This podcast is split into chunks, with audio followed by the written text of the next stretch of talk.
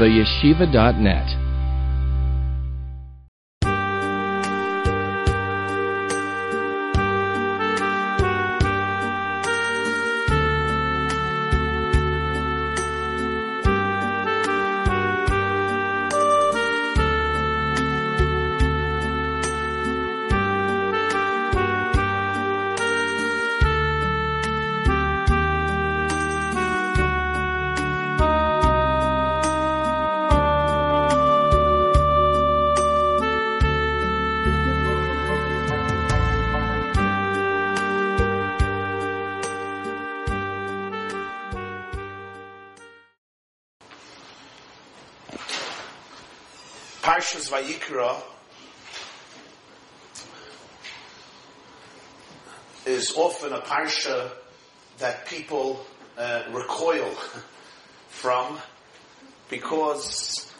very complicated and much of it seems completely irrelevant nowadays.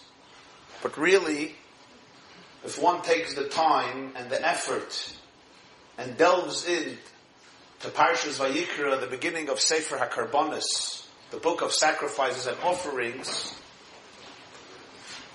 it is not only uh, fascinating on an intellectual level, but also on an emotional level, on a psychological level, and on a spiritual level.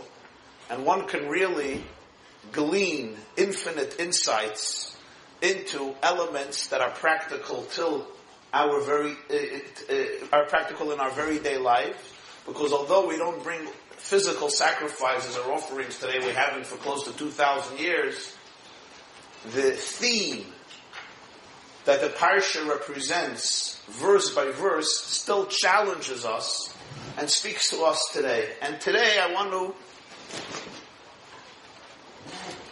to employ and uh, discuss one example of that in Parshas Vayikra. Generally, a brief introduction is necessary. There were different types of karbonis, different types of offerings that were brought first in the Mishkan and then in the Beis Hamikdash. Basically, all karbonis can only be brought from five minim, from five types of living creatures, no more than five. Number one, you have the bakar, the ox. Number two, you have the tzayin, the sheep, the keves. Number three, you have the A's, the goats, whether female or, or, or, male. But you have the ox, you have the sheep, you have the goat, and then you have two birds, Tyron and Bnei Yoina, turtle doves and young pigeons. Those are the only five living creatures from which any korban was ever brought, besides, of course, meal offerings brought from grain there were only four types of carbonis. Four types. You have a korban oila, a korban shlamim, a korban chatos, and a carbon asham. An oila, a chatos, an asham, and a shlamim. Those were the four types of offerings, which had different procedures and different laws governing each one. There were another three that relate to an individual, B'chayr, Meiser, and Pesach. Altogether seven. So you have Oila, Shlom, and Chatas Asham, which can be either communal or individual. And then you have another three individuals, B'choir, Meiser, and Pesach, which are another three types of carbonas that have their own laws governing them. Today, we're going to explore the korban chatas, which in English you would translate as the sin offering. Okay, so you can all look in.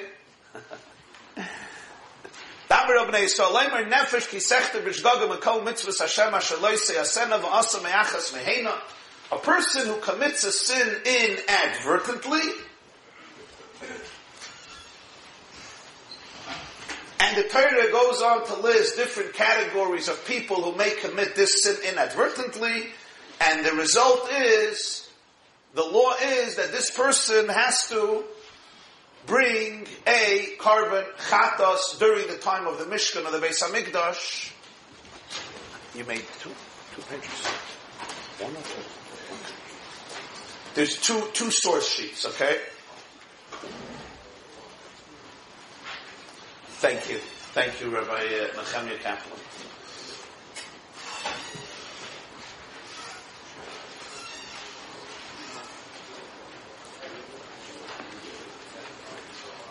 There's a second sheet one. If somebody bring over the second one too. I have the first. This one. The first one starts with a pasuk. The second one starts with chulin. I guess it would have been easier to number the pages, but uh, that's modern technology. The first one starts with a pasuk Vayidaber Hashem, and the second one starts with the word chulin. Gemara and chulin.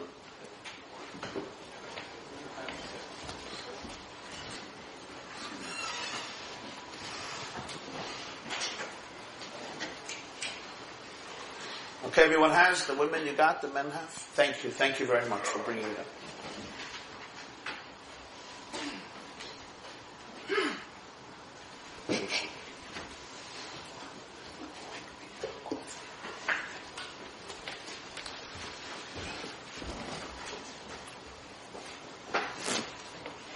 Okay, so take a look at source number one. Vayidaber Hashem al Moshe Leimer. Vayikra Dalet Pasuk Aleph. Daber Rabnei Yisrael Leimer. Nefesh ki b'shgaga mikol Hashem asher v'asa me'achas mehena. Speak to the children of Israel. A person who sins inadvertently and commits one of the, commits a sin violating one of the commandments of Hashem. Hashem said not to do it and this person did it. And the Torah goes on to discuss the law that this person as a result of this inadvertent, mistaken sin, which we call a shoygig, bishgaga, must bring a chatas offering. What does the chatas offering consist of? It could be one of two things. Either a female goat or a female sheep. The chatas is always the chatas of an ordinary individual who commits an inadvertent sin is always a female animal, either a sheep or a goat. That is the person's choice. The Rambam sums up the halacha in Hilchis Shgagas Perik Aleph. In the Rambam's Mishneh Torah, the laws of inadvertent sins, the first chapter, the opening halacha, this is what the Rambam says.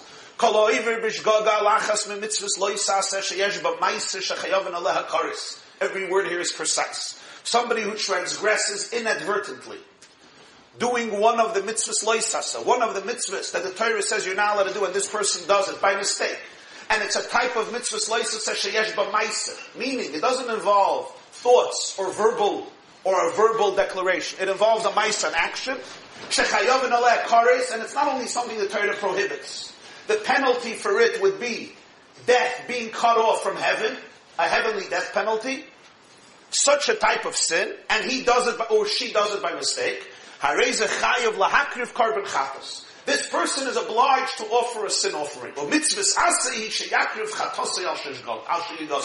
It's a positive commandment that in this case he should bring an offering for his or her inadvertent sin. And the Rambam continues, how many, how many sins warrant such a type of offering? How many do you think? There are 365 negative commandments. But how many of them qualify for a korban chatas based, based on the qualifications? It has to be a mitzvah loisasa. It has to be a mitzvah loisasa sheyesh b'maisa action, right? Somebody, for example, who uh, gossips or slanders, you're not allowed to say lashon hara, but there's no ma'isa oh of megade. If somebody who curses chas v'shalom b'ribbon there's no ma'isa, and it has to be yesh b'kares. There's a death penalty for it. So how many are there? Anybody?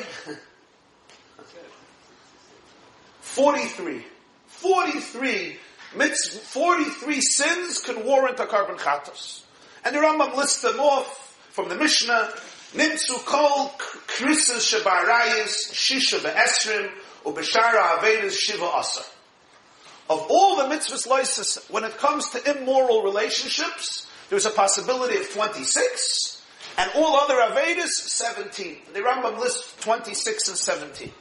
And the Rambam lists them all off, and you have the list, Be'eluhe, ha'oivad avodah zarah somebody worships idolatry with an action, not just verbally or in thought, in an action by mistake. He gives his children to an avodah zarah. Baloi, bal yidoini b'maisa, different types of sorcery. Hamachalalas hashabbos. Classic example, somebody violates the Shabbos, somebody goes and lights a fire on Shabbos, somebody cooks on Shabbos, somebody bakes on Shabbos, somebody plows, plans, builds on Shabbos, writes on Shabbos, carries on Shabbos, but it was a mistake. How can there be a mistake? It could be one of two ways. Either they didn't know the fact or they didn't know the law. Either you forgot it's Shabbos, or you forgot the law that you're not allowed to cook on Shabbos. You know it's Shabbos, but you forgot. You work on Yom Kippur. You forget it's Yom Kippur, or you forget. You're not allowed to do this malach on Yom Kippur. This happened to many people. You, right, you wake up Yom Kippur in the morning, you take a drink, you forget it's Yom Kippur. You eat chametz and Pesach. Again, you forget it's Pesach, or you forget you're not allowed to eat chametz on Pesach. Somebody eats chaylev. What is chaylev? There's certain fatty parts of the animal that are permissible to eat. We call those shuman, the fatty, uh, healthy parts of the animal. And, uh, and then you have the chaylev, which are the forbidden parts of the fat. And you eat it. Ha'eichel dam, somebody eats blood. And the Rambam continues, Eichel Meiser, Eichel Pigel, and he continues, he finishes, These are 43 sins that if a Jew, a man or a woman commits them inadvertently, by mistake, and then of course he or she becomes aware of their mistake, so in the time of the Beis Hamikdash and the Mishkan, they were obligated to bring a korban chatos, a sin offering on these 43 sins, either, as I said, a female sheep or a female goat.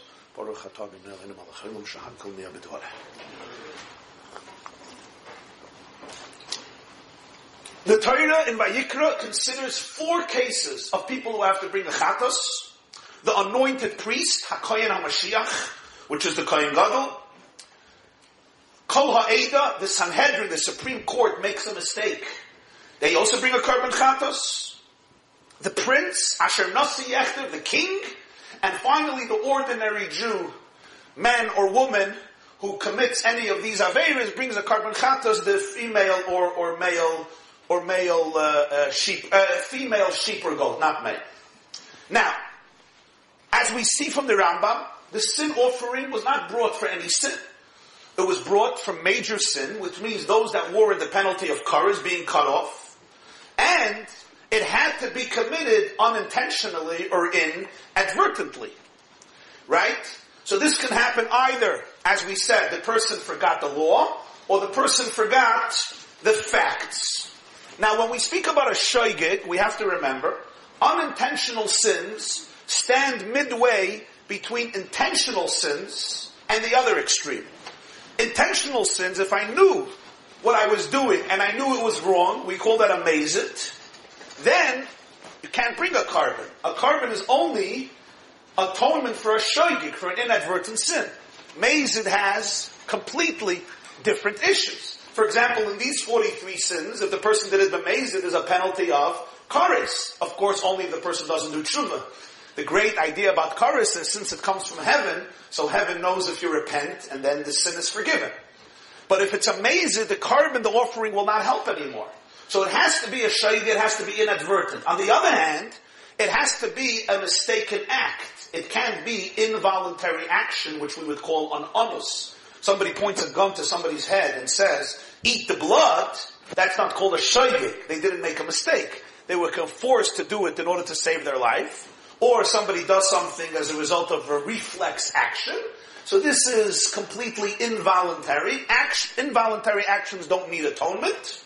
The sin offering the korban chatos is confined to the middle range of cases. You did wrong, but you didn't know that what you're doing was wrong. Even today, there's no Beis Hamikdash, so there's obviously no korban chatas. The fundamental idea remains the same. When a person commits a sin by mistake, they need atonement. In other words, it's not just a xeris hakosov. You have to bring a korban if you make a mistake. The fundamental idea is you need atonement. How do we know this? So the Rambam clearly says it. Take a look, first of all, in Rashi, Rashi Shvu is Dav Beza Medal of Dibra Maschel toilet. Okay. Rashi says, Shekol HaShoygigin Srichim Kaparu L'Kashayedu. Any person who does a sin by mistake needs atonement when he finds out. The Pasuk says in Noach, it's a very interesting Pasuk. Edrish miyad kol chaya edrishenu miyad ha'odom miyad ish achiv edrish es nefesh ha'odom. The blood of your souls I will demand. From every living creature I will demand it. And from a person, and from his brother I will demand it, the soul of the person. Now the structure of this pasuk is a very fascinating structure, but let's see the interpretation of Rashi. Umiyad ha'adam, miyad ha'hoirig b'mezid vein edim ani edrish. I will demand the blood from a person who kills somebody willingly, and there's no witnesses, so nobody therefore will punish this person. Miyad ish achiv, miyad shu oyev loy ka'ach v'hargoy shoygig, ani edr shim loy yigola v'yivakish alavoyne limchol, limachel sha'af shoygig tzarech kapara. Somebody actually who kills his brother, in other words, he loves him, he's a friend, but he does it by mistake, it's inadvertent. He too needs atonement, and therefore if he doesn't go and seek forgiveness for what he did, I will exact it from him. So clearly Rashi says, Shoigik Tzarich Kapara. A person did something by mistake, they need atonement. The Rambam says in Hilchas Tshuva Perik Aleph, the next source, Kol ha-mitzvah shebetorah, bein esei bein loisasa, im avar adam al achas mehen bein bezodim bein mishgogo, ksheyasa tshuva v'yoshuv mechetoi chayiv lisvadis lefnei akel baruch Hu.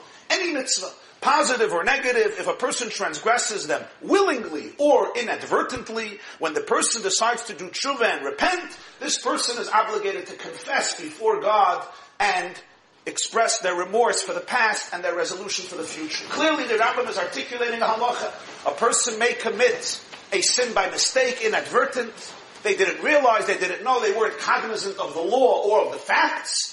And nonetheless, there is the mitzvah of tshuva, irrelevant of the Beis Hamikdash or not the Beis Hamikdash. In fact, the Rambam here includes every mitzvah essay or mitzvah leisasa, which of course, even in the time of the Beis Hamikdash, would not warrant a korban chatos, excluding those 43 that we spoke before about.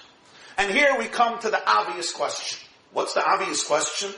Why should unintentional sins require atonement at all? Why does the person have to go and purchase a sacrifice and bring it to the Beis Hamikdash and go through the entire procedure or do tshuva? What guilt is involved? I mean, it seems so unjust and so unfair. The person really did not know. We're not talking about a fake shaygig, a stage shaygig. We're talking about an authentic shaygig. God knows the truth like you know the truth. It was a shaygig. You forgot it's Yom Kippur. You forgot it's Shabbos. You didn't realize this is a forbidden piece of fat. It just looked like a good fatty part of the rib steak. That's it it was. In a lovely kosher restaurant, which is usually glat kosher mahadrim and mahadrim. The person was as innocent as one can be. Why is there any guilt? Why is it called a sin? Why does one need atonement? That is the question. Practically speaking, had the offender known the facts and the law at the time, he would have not done what he has done. The only reason he did it is because of ignorance of the facts or of the law. So why does he have to undergo a process of atonement? How can you hold a person liable? I mean, in our own relationships, can you really hold a person liable when he had absolutely no intention of doing anything wrong? There was no malicious intent. There was no abusive intent. There was no act of contempt. There was no act of rebellion. It didn't come of laziness, of, of apathy, of carelessness, of immorality, of promiscuity at all. It was what we call an innocent mistake. How do we make sense of the korban chatos? So today we want to go on a little journey. And the journey is through generations of mefarshim, of commentators, from different world views, from different uh, perspectives of Jewish thought, of Jewish machshava, and see how the sages and the rabbis throughout the generations dealt with this question. Why do we bring a korban chatos? Let's begin with one of the most fundamental works, the Sefer HaChinuch. Sefer HaChinuch, you probably know, but I'll say it, is a fascinating work. It's the first encyclopedic work on all of the 613 mitzvahs. If somebody wants to know, what are the 613 mitzvahs? You open up the Sefer HaChinuch, the book of education. He lists in the order of the parshias every single mitzvah and discusses its reason, its basic laws, and its basic objectives. It's an encyclopedic, brief summary of what is the mitzvah, what is the root and the idea of the mitzvah, and some of the basic laws around the mitzvah. That's the Sefer HaChinuch. Challenges, we don't know who authored the Sefer HaChinuch. It's one of the books whose author remains mysterious till today, although many historians believe it was a man named Reb Aaron Halevi, who's often referred to in halachic literature as the Ra'ah Reish Aleph Hey, Reb Aaron Halevi, one of the great sages of Spain, of Barcelona in Spain, who lived in the 13th century, in the 1200s, and the beginning of the 1300s in Barcelona. Many believe he authored the Sefer HaChinuch. If that would be the case, it was a subsequent work that came after the Rambam Sefer HaMitzvahs, where the Rambam also made a collection of all of the 613 mitzvah Sefer mitzvahs, a brief paragraph or two paragraphs for each mitzvah. The advantage of Sefer HaChinuch, though, is he discusses the reason for every mitzvah. He finds the reason, often the hashkafic reason, the spiritual reason, the educational and pedagogical reason. The Sefer HaChinuch discusses this question in Parshas Truma, mitzvahs essay tzaddik when he discusses the Beis HaMikdash. Let's see what he says. Haloy Marnu. We have said, the Sefer HaChinuch says this many times. Fascinating insight of the Sefer HaChinuch. Your heart follows your actions. It's not that your actions follow your heart. Your heart follows your actions. Which means, when you keep on doing something, you develop a connection to it emotionally. Action creates dents in the soul. Action redefines emotion. Sometimes people say, I have to wait till I'm emotionally ready. And yeah, in some cases, you have to wait till you're emotionally ready.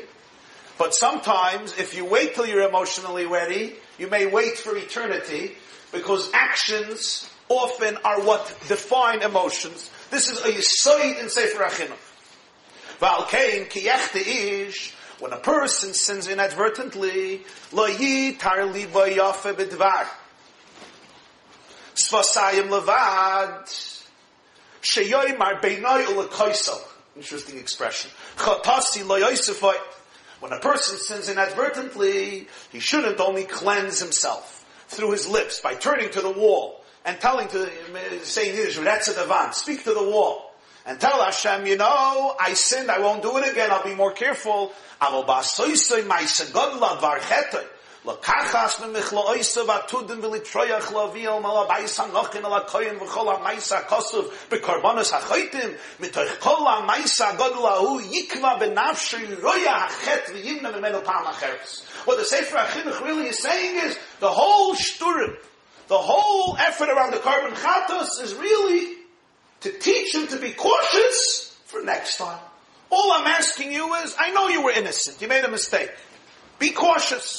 So therefore, you don't just tell him, okay, you made a mistake. He brings a korban, he brings an animal, he goes to the Beis HaMikdash, he takes some of his possessions and he goes through the whole toil and effort that a korban demands, both in terms of finances and in terms of personal time and energy. This will inculcate in the person the seriousness of the action and therefore, in the future, he will or she will be sure not to do it again. Very practical, straightforward idea of the Sefer HaChinuch. It's an educational objective. The Ramban, Rabbeinu Moshe ben Nachman, the 13th century great sage of Spain as well, of Barcelona, a physician, a doctor, a philosopher, one of the greatest rabbis of the time, who wrote a commentary on Chumash, asks the question in Parshas Vayikra. The Ramban says, you could take a look in your next source. Ramban here, Perik Dalit, Posik Bezin Vayikra. Nefesh Kisechta. When a soul sins inadvertently. Zok the Ramban.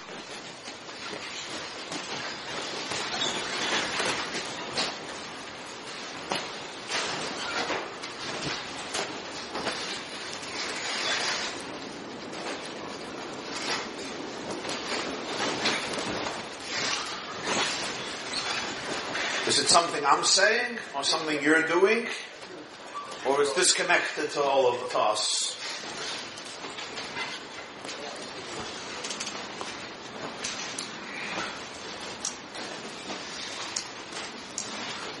I guess every Magid wishes on himself to bring the house down or to bring the roof down, no?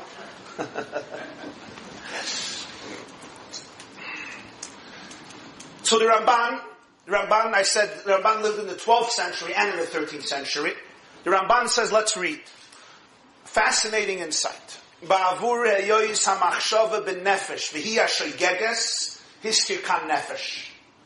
Why does it say nefesh kisechta? A soul that sins. It's a rare expression in Chumash, nefesh kisechta. He says because the issue here was awareness, thought.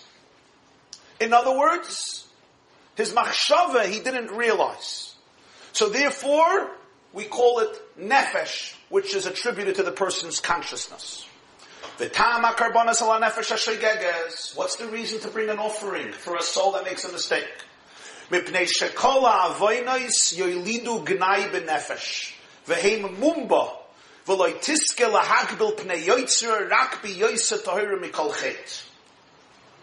The Ramban is saying, because there is an objective effect of the action irrelevant of my motivation or consciousness or intention. In other words, sin in any form, intentional or unintentional, makes an impression. It has an impact. It has an impact on the person, and it has an impact on the world. And therefore, the person is not guilty in the sense we're blaming you because you are evil. No, you're not evil. You're completely innocent. What we're saying is, you made a mistake, true. But the mistake has consequences. The Rambam, the Ramban says, "Yoelidu gnai benefesh." It creates a stain in the soul. The person ate chametz on Pesach. The person violated Shabbos. The person cohabited in an immoral relationship inadvertently it leaves an impression on the soul. It creates a blemish in the world around us. It's a stain on the soul, and therefore, as the Ramban says, the soul is only fit to encounter its maker when it's cleansed. What, what's his words? To have dvekus, to be able to have a relationship with my Creator, even in this world. One has to be pure. One has to be cleansed. One can't be dirty. One can't be so- soiled. And if I make mistakes, I have to make amends. I have to fix it. If not for this, all the fools who make mistakes constantly, but they're always sinning by mistake, would all have the same relationship. It doesn't work that way.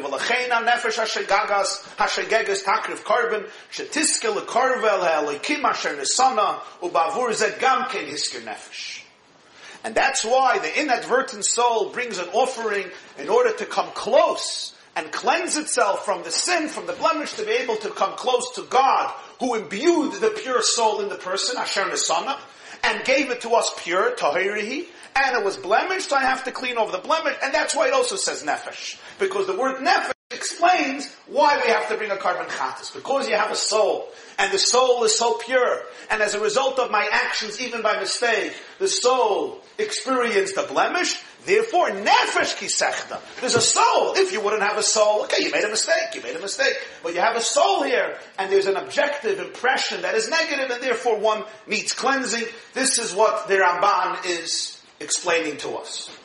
So the Sefer HaChinuch gives us an educational point of view. It's basically for the future. The Ramban says it's not only for the future, it's basically even for this time. Because of the objective impression that any sin makes, whether it's mazit or, or it's shaydik. I guess if somebody has a, uh,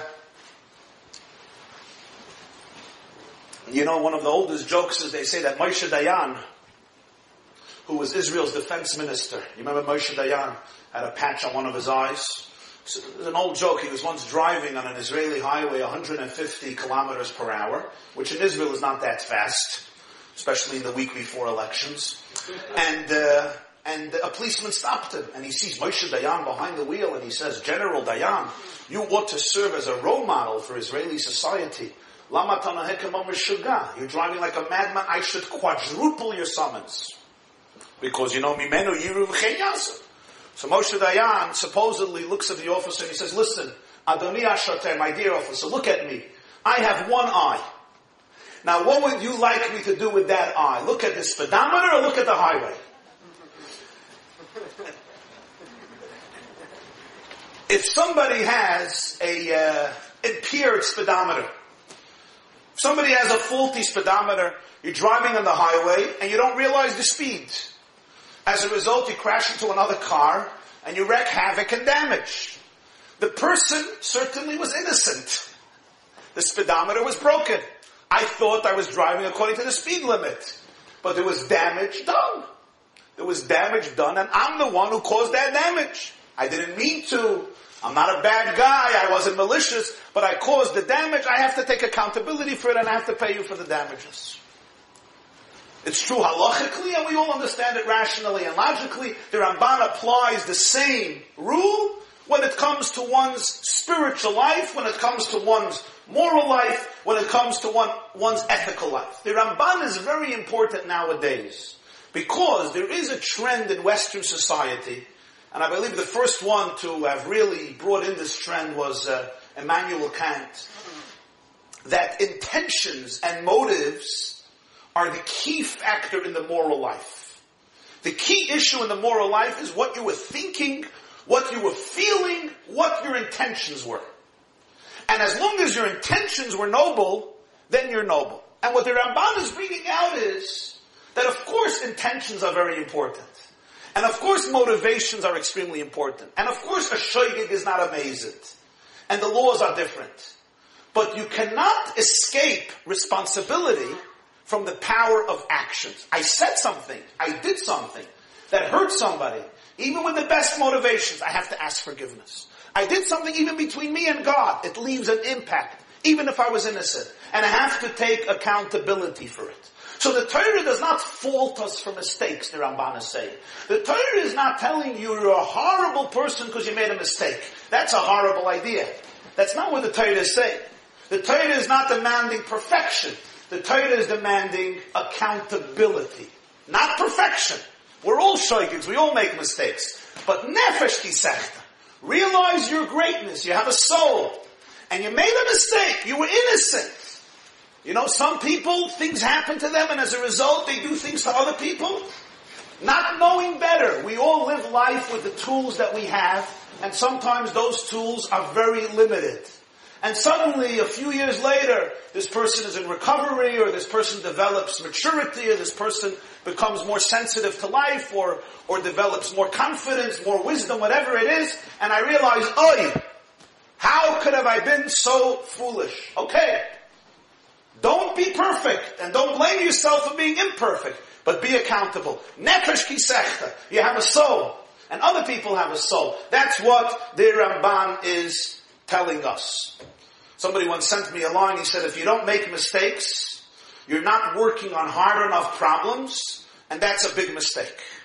People make mistakes. While one person hesitates because he feels inferior, the other is busy making mistakes and becoming superior. There was a physicist, Niels Bohr, a very famous physicist, and he once said, an expert is a man who has made all the mistakes which can be made in a very narrow field. And when you make all those possible mistakes, you become an expert. You know, there was, a, they tell an old anecdote. This is for the Ezras Nashim. A man once told his wife that she has to listen to him. So she said, why? He said, because that's how it works. She said, why? What's the logic? So he said, because men are superior to women. So she says, who says so? He says, it's obvious. Look at God. He created men first. Why? Why did he create men first? Because men are superior. His wife told him that uh, you're a shaita, you're a fool. God created men first because we learn from mistakes. so, mistakes are inevitable. They're inherent to the human condition.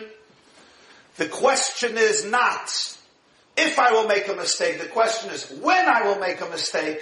And the response is not guilt and blaming myself forever that I made a mistake, but taking accountability and making amends. I want to point out something fascinating. When the Torah speaks about the four categories of people who have to bring a korban chatos, speaks about Kohen Gadol, speaks about the Sanhedrin, speaks about an ordinary Jew, and it speaks about the Nasi, the king, the leader.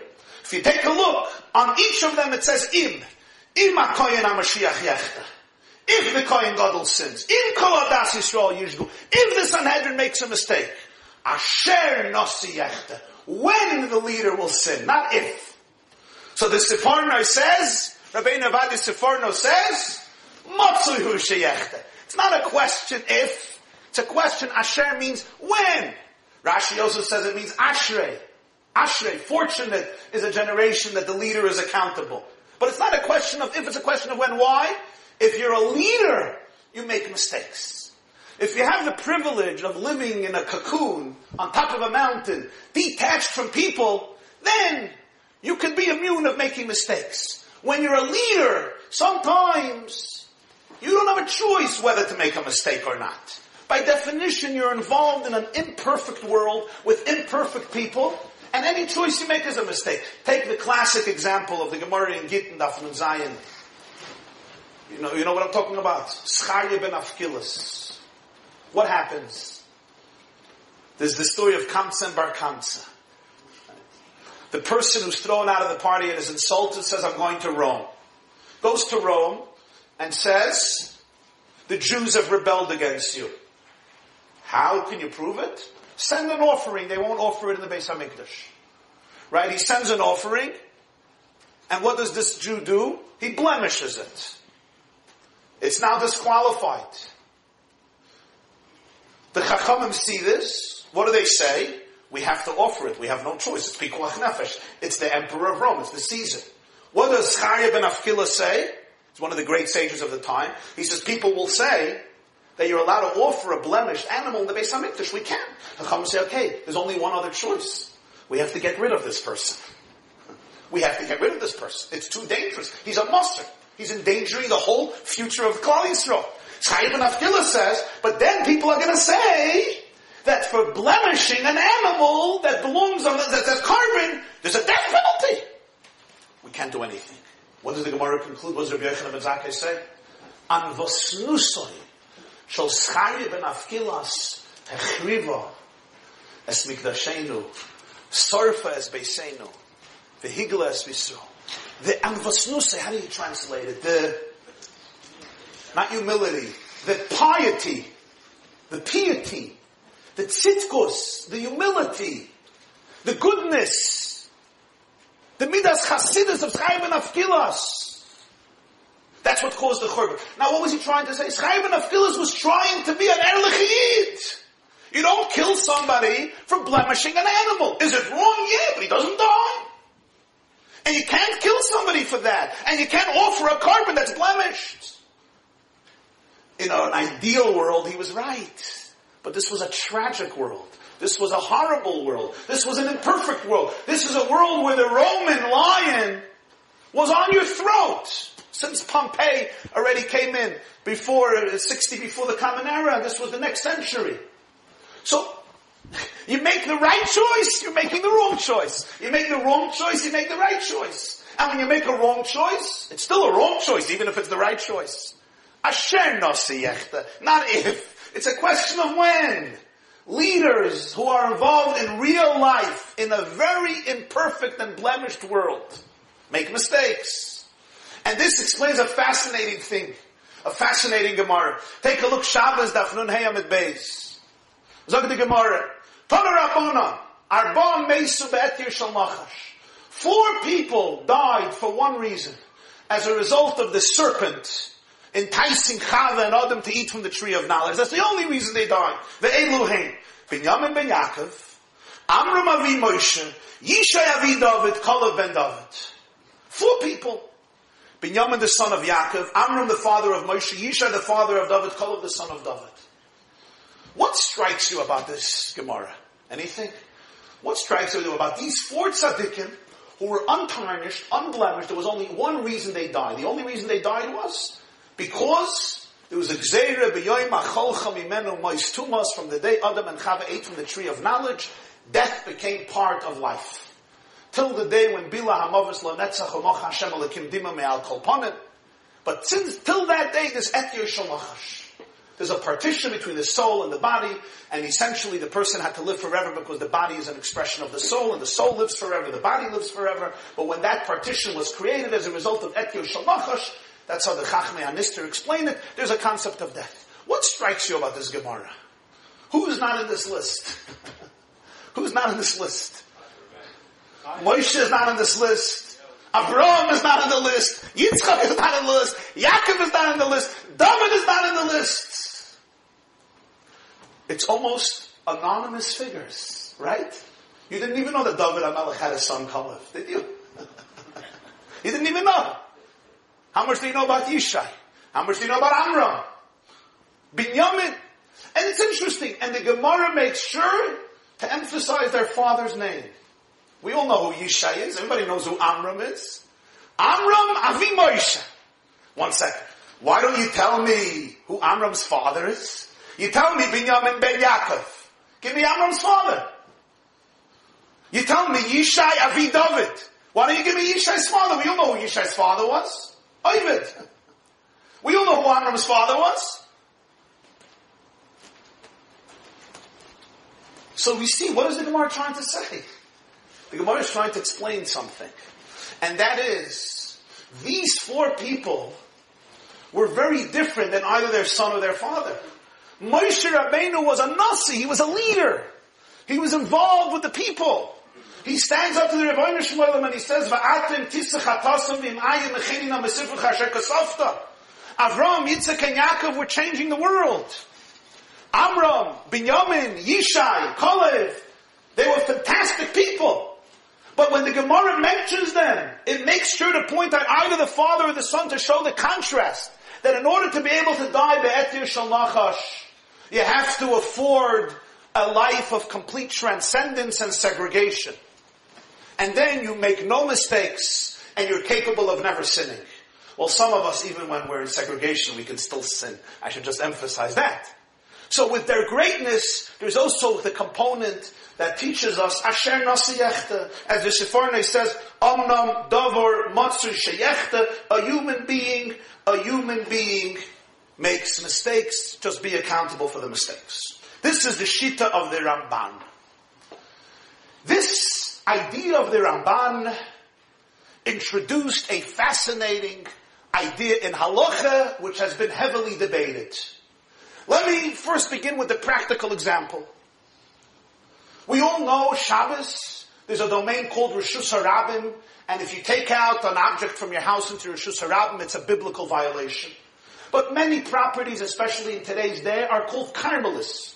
Our Carmelis is a place that biblically it's not forbidden. In other words, if you take out something from your house from Rishus Hayachid to a Carmelis, it's a rabbinic violation. It's not a biblical violation because it's not a public domain. What's the qualification of a Rishus Harabim? It's not so easy to make a Rishus Harabim. According to some opinions, it has to be a street where 600,000 people walk daily. I mean, there's a machlokes about it. But a real Rishus Harabim in Atayr is often complicated to, uh, to find, to discover. So here's a question. Let's say you have an Eruv. You have an Eruv here in Monsey. And the Eruv is covering properties that are a Carmelis and not a Rosh which means if the Eruv is broken, there's no Eruv, and people are carrying, they're carrying from their home into the street, they're carrying in the street. It's not a biblical violation, it's a rabbinic violation. The Eruv breaks on Shabbos. The Eruv breaks on Shabbos. People don't know. Whoever carries is going to be what? A shoygik, right? A real shoygik. They don't know that what they're doing is forbidden. Am I obligated to notify the people that the Eruv is broken? You'll say, certainly, they shouldn't carry. Not so simple. Based on this idea of the Ramban, the Nesivois HaMishpat introduces a gewaltige Chiddush in Halacha. Take a look. Sagt in HaMishpat Choshen, Mishpat Reish Lamedalid, Sif Gimel in his Biur. The Beisurei Torah afilu tzarech utshuva lohagin al yisur. Be'isa ein tzarech shum loy avar domi. Be'isa shal the When we speak about a blemish, an objective dent that a sin creates, it's only by an Isser of Torah. then, even if I did it by mistake, but I did it, and it creates a blemish in my soul and in the world around me, and I need atonement. However, what if I did it Isudir Rabbanon? Here, if I did it willingly, then I violated an Isur. You're not allowed to be open on an Isudir Rabbanon. But if I did it by mistake, he says there's no need for atonement. Absolutely. There's no oynish, there's no need. You're completely innocent. Nothing happened. Why? What is this based on?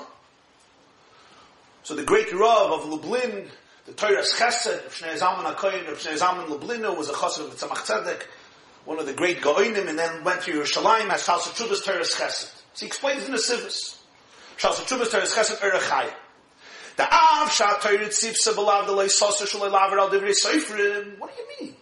The Torah says Leisosa Min Adavar Asher Gidol Chayom and Ismail. You're not allowed turn away. You're not allowed to reject the commandment of Bezdin when the Sanhedrin, when the Chachamim, when the Chazal issue forth a commandment, a mitzvah, or tell you you're not allowed to do something.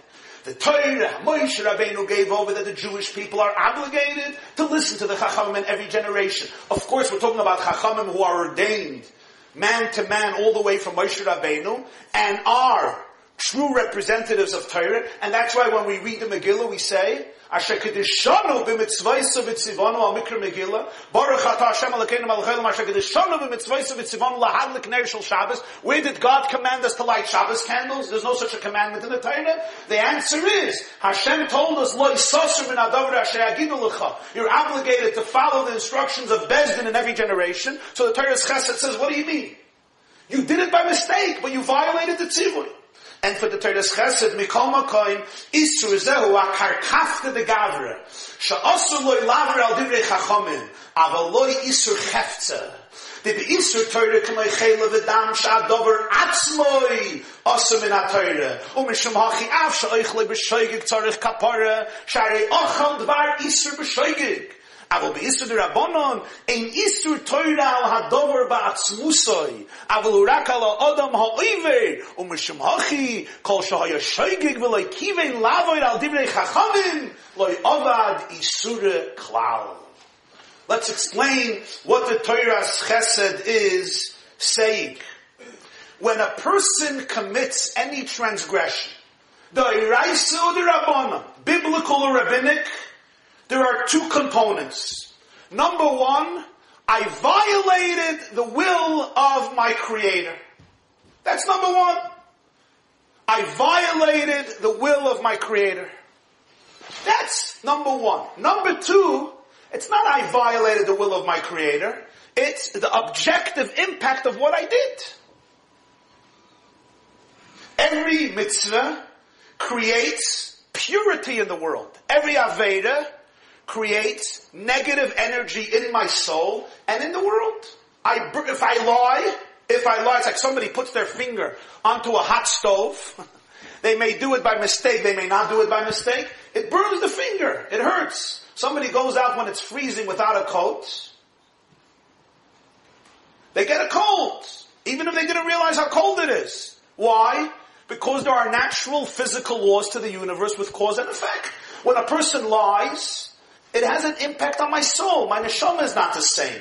Some dirt attaches itself to me and it disturbs me. That's the idea of the Ramban. The objective impact of the mitzvah. Zok the chesed. When I do something by mistake, is the first component here that I violate Hashem's will? I'm asking you. Was there an act of betrayal when I do it by mistake? What's the answer? No. So that's gone. When there's a mazid, there's betrayal, and there's the objective impact of the sin. When there's a shaygik, there's no betrayal, it was a mistake. What's left? What's left is the second component. What's the second component? That the cheftza, the object of this food, or this act, creates an impact. And it's a negative impact. It creates a blemish in my nefesh, nefesh kisechta. Zok the chesed, the shit of the Nesivis is, that could only apply by an Issadar Raisa. Because by an Issadar Raisa, the chayfetz becomes forbidden. The blood is a type of chayfetz that for a Jewish soul is damaging. It's like you're allergic to it. Somebody is allergic to carbs and sugar. Like every good Jew. According to your wife at least. You could say I was at a chassan, I was mamash a shoigig. I saw the Viennese table and I was so involved in Simchas Chassan Kala, I didn't realize that I just packed down, you know, 10 pieces of uh, cheesecake with some ice cream. Complete shoygig. But does that mean you're not going to gain 10 pounds? Does that mean you're not going to be lethargic that night? Does that mean you're not going to feel obese? Does that mean you're not going to need some help with your nutrition? in. You ate the food and it's not good for you. You're allergic to it. Because the food, the chayfetz of the food is not good for your body. It's not good for your blood type. but we're not going to get too much into nutrition now. I don't want to ruin the breakfast. Zok the Toras Chesed, by an Isser min Torah, it's an Isser chefza. What means Isser chefza? The object itself is redefined based on the blueprint of the Rebbeinu Shalom and Torah. On Isser de Rabbanon, he words, he puts some very interesting words. He says, Isser ze akarkafta de gavre. The Chachamim said, you're not allowed to eat this food. Yeah. You're not allowed to drink this drink. You're not allowed to do it. Loy You're not allowed to do it. The Chachamim said it. But they didn't change the status of the Chayfetz. So if I do it b'mezit, I violated, I betrayed the Ratzon of my God, the Ratzon of my Creator. Of course I need a kapara. But if I did it b'shoigik, betrayal, there was no betrayal. The impact of the Cheftza, there's no impact of the Cheftza. Because the Cheftza wasn't defined, redefined. So therefore, the Nesivis HaMishpat says, you don't need kapara. You didn't do anything wrong. So if somebody is carrying in a community where there's no Eruv, by mistake, and the only Isser of carrying is with the Rabbanan, and they don't know, do I have to tell them? According to the Nesivis. What's the problem? But maybe they're not being over on the Rabbanan. They don't know that the Eruv broke. Right? An Isser Minat there's no Isser Minat here. It's just a Tziva Midrabbanan. Akarkafta the Gavra, according to the Nesivis HaMishpat. There's many who say you wouldn't have to tell anybody that they ate broke. This is not the Halacha. I should just know, say that. But this is a shitta, although many hold like that. But as we'll soon see, there's a major argument about it. Rabbi Yosef Engel, Rabbi Yosef Engel has a famous sefer called Beisa Oitzer and Aslan Dairaisa, and he dedicates many pages to discuss this question. Are Isurei de Rabbanan Isurei Hefza or Isurei Gavra? When the rabbis prohibited something, is it a prohibition on the person or does it redefine the object itself? And he explains what's the svara. He says, Lashem ha'aretzim loya. Hashem created the world. When he says this is asur, it defines not only the person, it defines the object. It's his world. In fact, the Zohar says, Estakel Baraisa Bara Alma, which means he created the world based on the blueprint of Torah. He created the world based on the blueprint of Torah, so basically the world is a mirror of Torah. So if Torah says this is forbidden, so it's expressed, the very object is a davar aser, meaning inherently, it's so to speak, its its chemical and spiritual makeup is a is a mitzias of isur. Other rabbanon, perhaps they don't have that power. It's not Lashem Aritzim Loya. They instituted the isur, even though if it was based on their power that was given by Hashem. So therefore, they have the power over the Jew. Hashem tells the Jew, you have to listen to Chazal. But do they have the ability to redefine the chayfetz itself? That the chayfetz should become something that damages the soul? Rabbi Yosef Engel says perhaps not. That's how the Toras Chesed explains the Nesivis, and therefore there's a big difference between a Dairais and a Darabanan. However, Many Paiskim disagree with this Nesivis HaMishpat. And Rabbi Yosef Engel brings a very fascinating Gemara to prove the opposite point. If you take a look at source, at the first source of your second page, the Gemara says in Chulin, Davav Amid Aleph, a story. Reb Zayda and Rabasi iklu lepundika. Reb Zayda and Rabasi, they came to a hotel.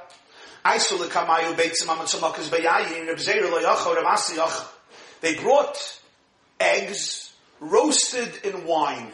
This wasn't a Jewish uh, uh, hotel. They brought them eggs roasted in wine. Reb Zera does not eat the eggs. Reb Asi eats it. I'm sorry, I said it wasn't Jewish. It was Jewish. However, the issue wasn't a question of kashrus, the issue was a question of demai. Meaning,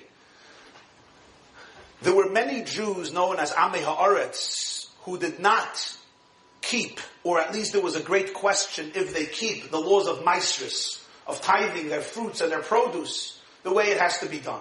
And therefore, Chazal instituted what we call Demai. Demai is a combination of two words which means Da Mai. What is this? And therefore, because there is doubt if it was tithed or not, so if you purchase produce and fruits for somebody who is under that category where there's a question if he gives Meiser or not, you have to give it even if it's for a second time. This was this type of hotel. They bring them eggs roasted with wine. The wine comes, of course, from grapes. It's a suffix mai. It's, it's taruvis mai, meaning they're eating eggs. Eggs is not a problem. You don't have to give meiser from eggs. It doesn't grow from the ground. It comes from chickens. However, the eggs was roasted in wine, so therefore there was a taste of wine. And then the wine comes from grapes, and perhaps they didn't give meiser from the grapes. So how can you eat such eggs? This is what Reb Zera asks Reb Asi. How can you eat it? Amaloi, Reb Asi says, Lavadatoi. I wasn't thinking. I wasn't thinking. I'm Reb Zera. Efsher gozru ala d'mai. Fascinating response. Is it possible that the Chachamim made a decree al taruvus of the mai that even when something is mixed with mai, like in this case, it wasn't wine, it was eggs, still it's forbidden, and that Asi ends up eating it inadvertently. Hashta behemten shal tzaddikim in HaKadosh Baruch Hu maybe takol al yadon. Tzaddikim atzmon like kol Chazal say that even an animal of tzaddikim, Hashem makes sure that they don't stumble. There's the whole story Pinchas Ben Yair. The animal even didn't eat food that was not kosher, that wasn't tithe. So tzaddikim themselves, the Rebbeinu Shalom will allow the Basi, who's a tzaddik, to eat such food that's forbidden. Nafik Reb Reb went out to do research, and he found out that there was no Zeir on Taruvis Mai, and indeed Reb Asi was completely fine with eating this with eating these eggs. So the Rabbi Yosef Engel says, look at the lashon of the Gemara. Mistaya milsa Rabbi Asi lemeichel isura. Would Rabbi Asi eat something that's asur? He says, what does the Gemara mean? In other words, if Chazal said it was forbidden, Reb Zera calls it something that's asur, eating something that's forbidden. Yes, perhaps you could say the Gemara means that since Chazal said you're not allowed to eat it, so therefore it's called isur.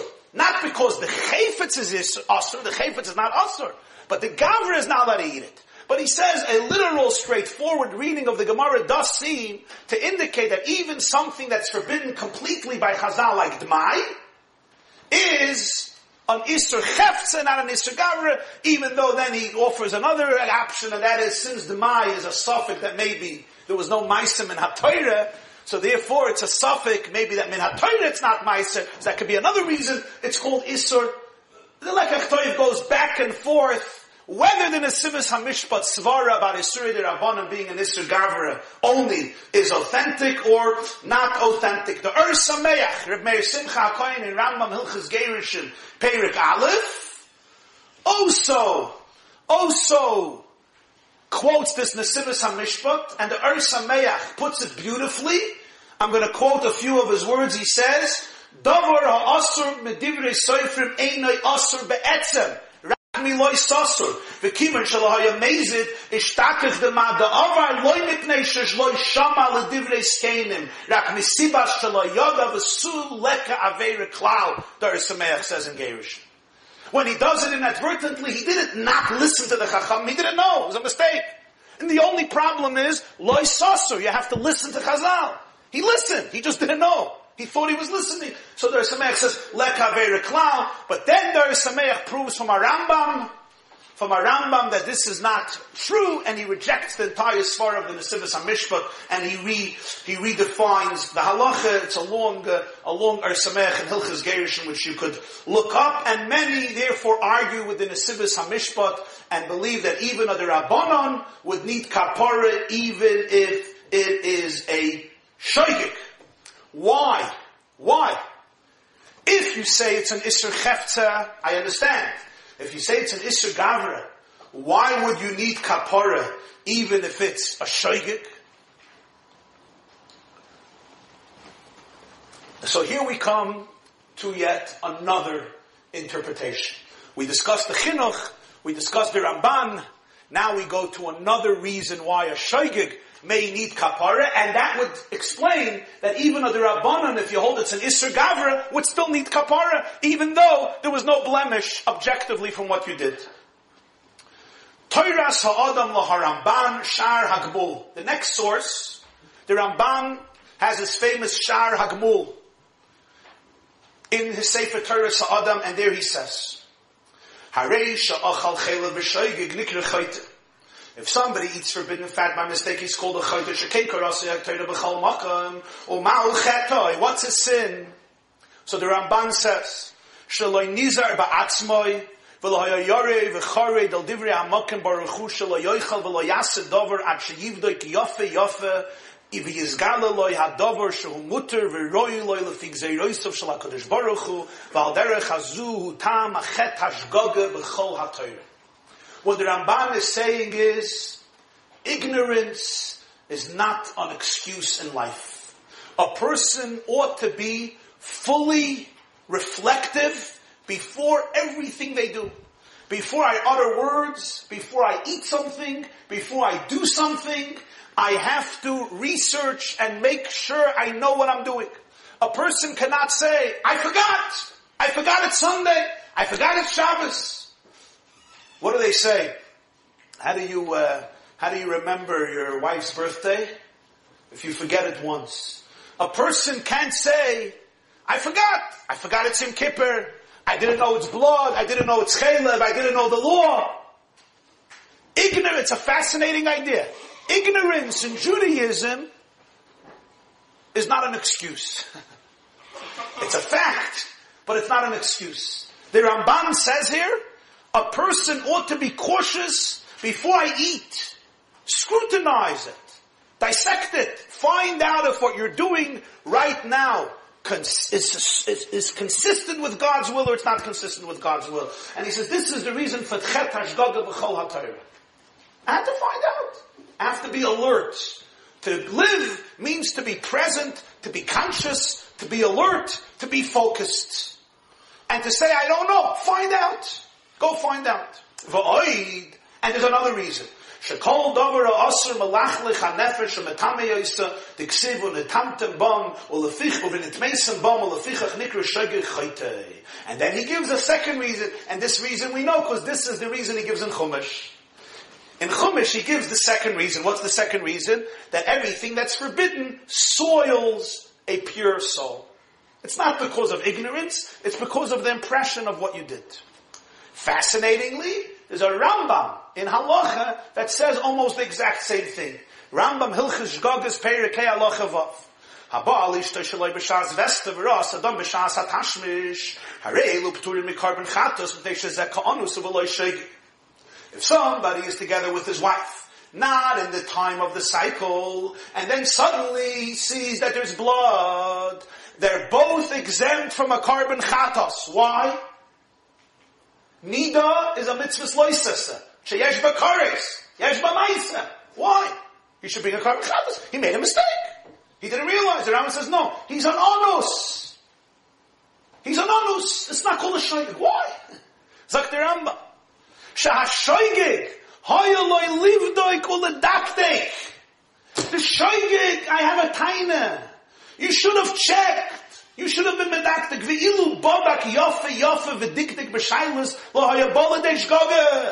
If you would have scrutinized, if you would have researched, if you would have asked questions, if you would have asked, where am I? Who am I? What am I doing? You would have never done it. You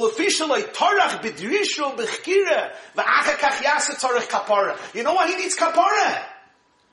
When he did it, there was a mistake. But, why didn't you ask? Why didn't you question?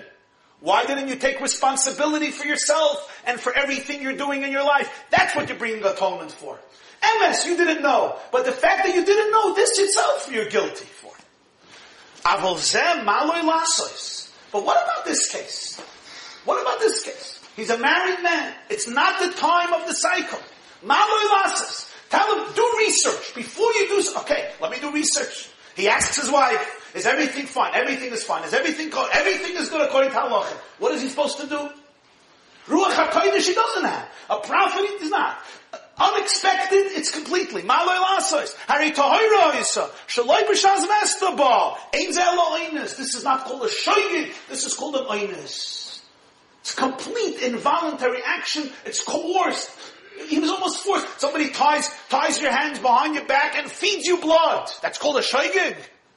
What are you supposed to do? You know it's blood. It's an oinus. Everyone understands it's not a shoygig. Here, nobody forced him to do it. He did it. But as far as his culpability, he was forced, he's an amos.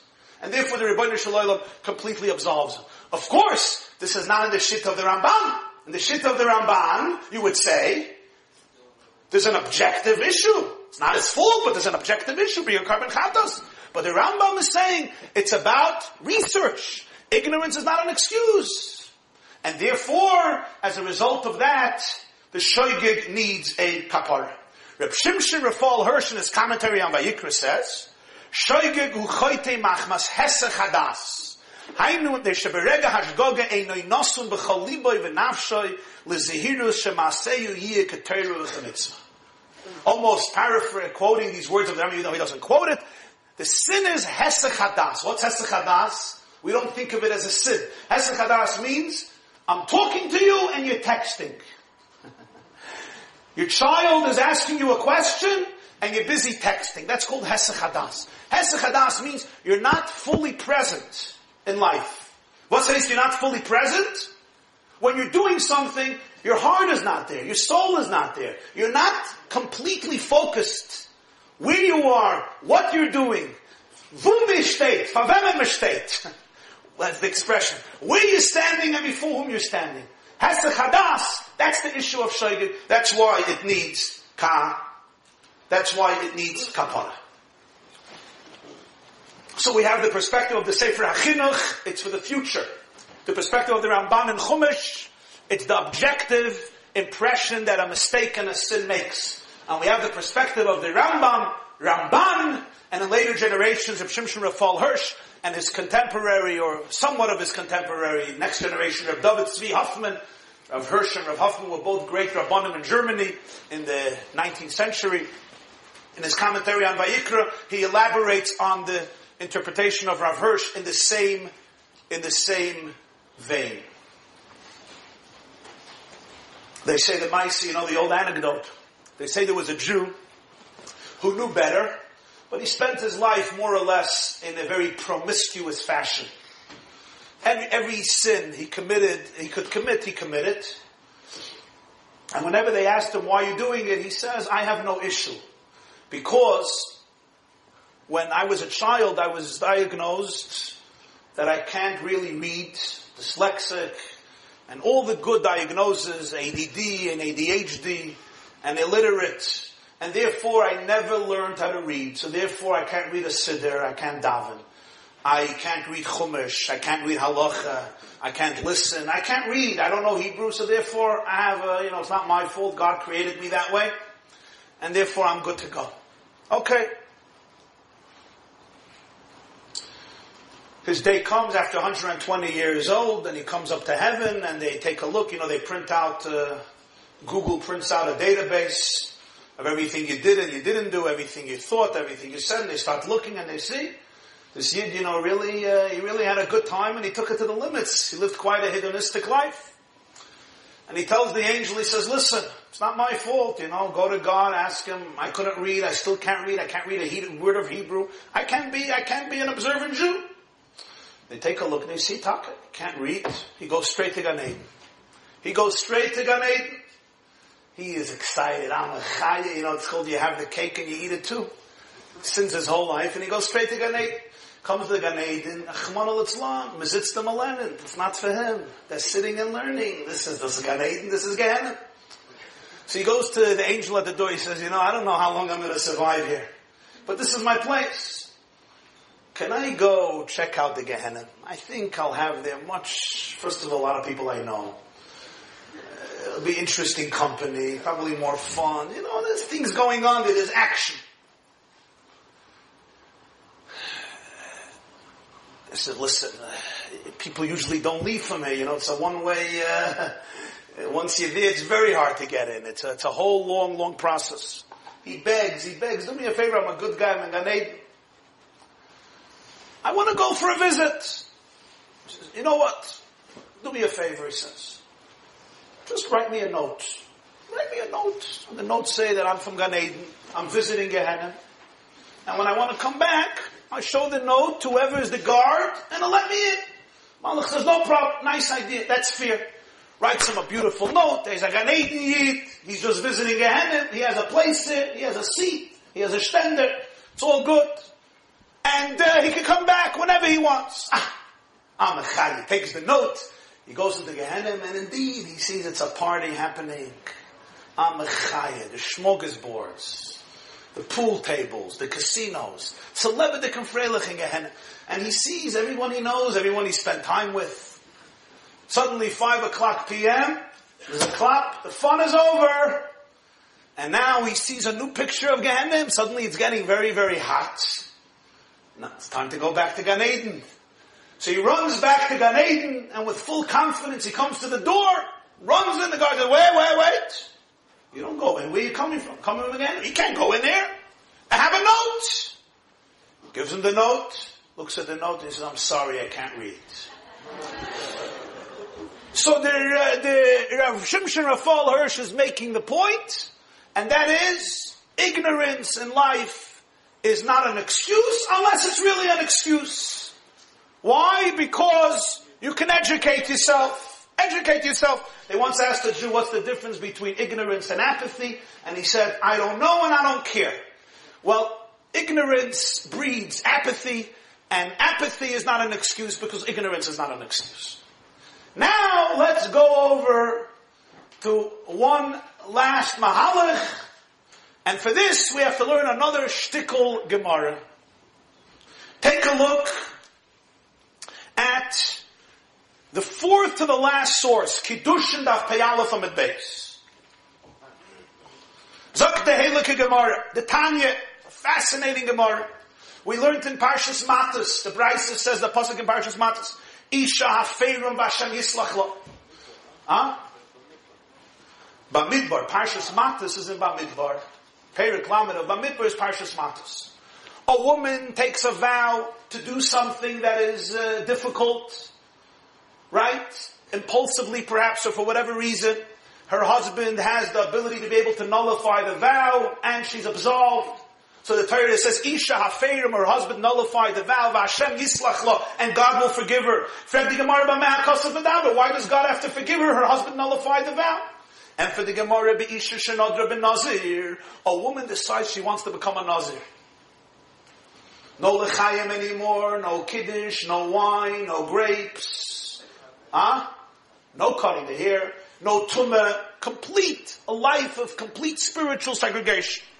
V'shama Baila, her husband hears about it. He says, there goes my marriage. V'hafenlo, Torah said, you know, he tells us at Evetson, listen, you mean well, but Tumar Toiv, I still want to live in this world with you. He nullifies the vow. She doesn't know that he nullified it. The next night she goes for a drink. She thinks he's a Nazir. So really, she didn't do a sin. There's no vow, no pledge. He nullified, but she doesn't know that. So now, does she need an atonement or not? So the Torah says, Isha. Because in her mind, she's sinning even though she's not. So you think you're sinning and you're not. Do you need atonement or not? Objectively, mitzad the cheftza, you didn't do anything wrong. Mitzad the gavra, right, you remember, mitzad the cheftza, you didn't do anything wrong. She's not a nazir. Mitzad the gavra, the fact that she is betraying her God and her soul, that's still there, because she thinks she's doing the wrong thing, even though she's not doing the wrong thing. Hashem yislach God forgive, has to forgive her.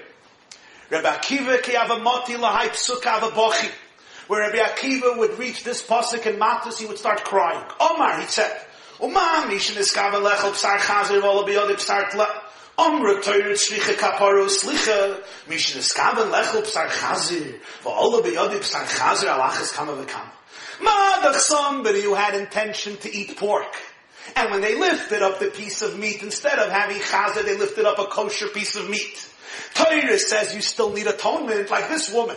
She, Lapoyel, she didn't do anything wrong. But she wanted to do something wrong, you need atonement. So somebody who has intention to eat pork and eats pork, for sure they need a kapara. Rabbi Akiva was crying. The Gemara says, there's one more place that he cried.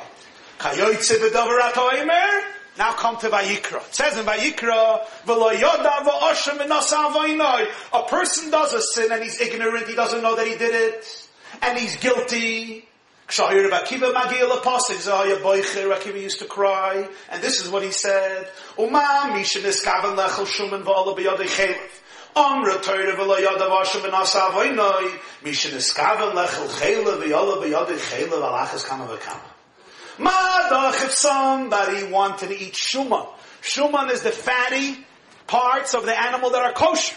And by mistake, he took a piece of chaylev which is non-kosher. He needs a kapara. That's the holding of korban chatos. You thought you were eating shuman, which is kosher. By mistake, you ate chaylev. You didn't know. You need a kapara. Somebody who wanted to eat chaylev and ate chaylev. For sure they need a kapara. This amazing nanashayim. Rabbi Akiva cried by these two psuk.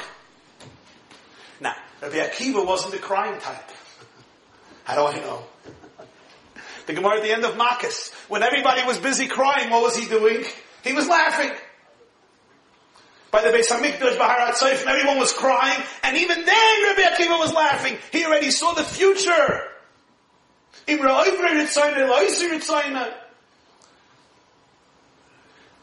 They see a fox coming out of Kodesh HaKadoshim, everybody's crying.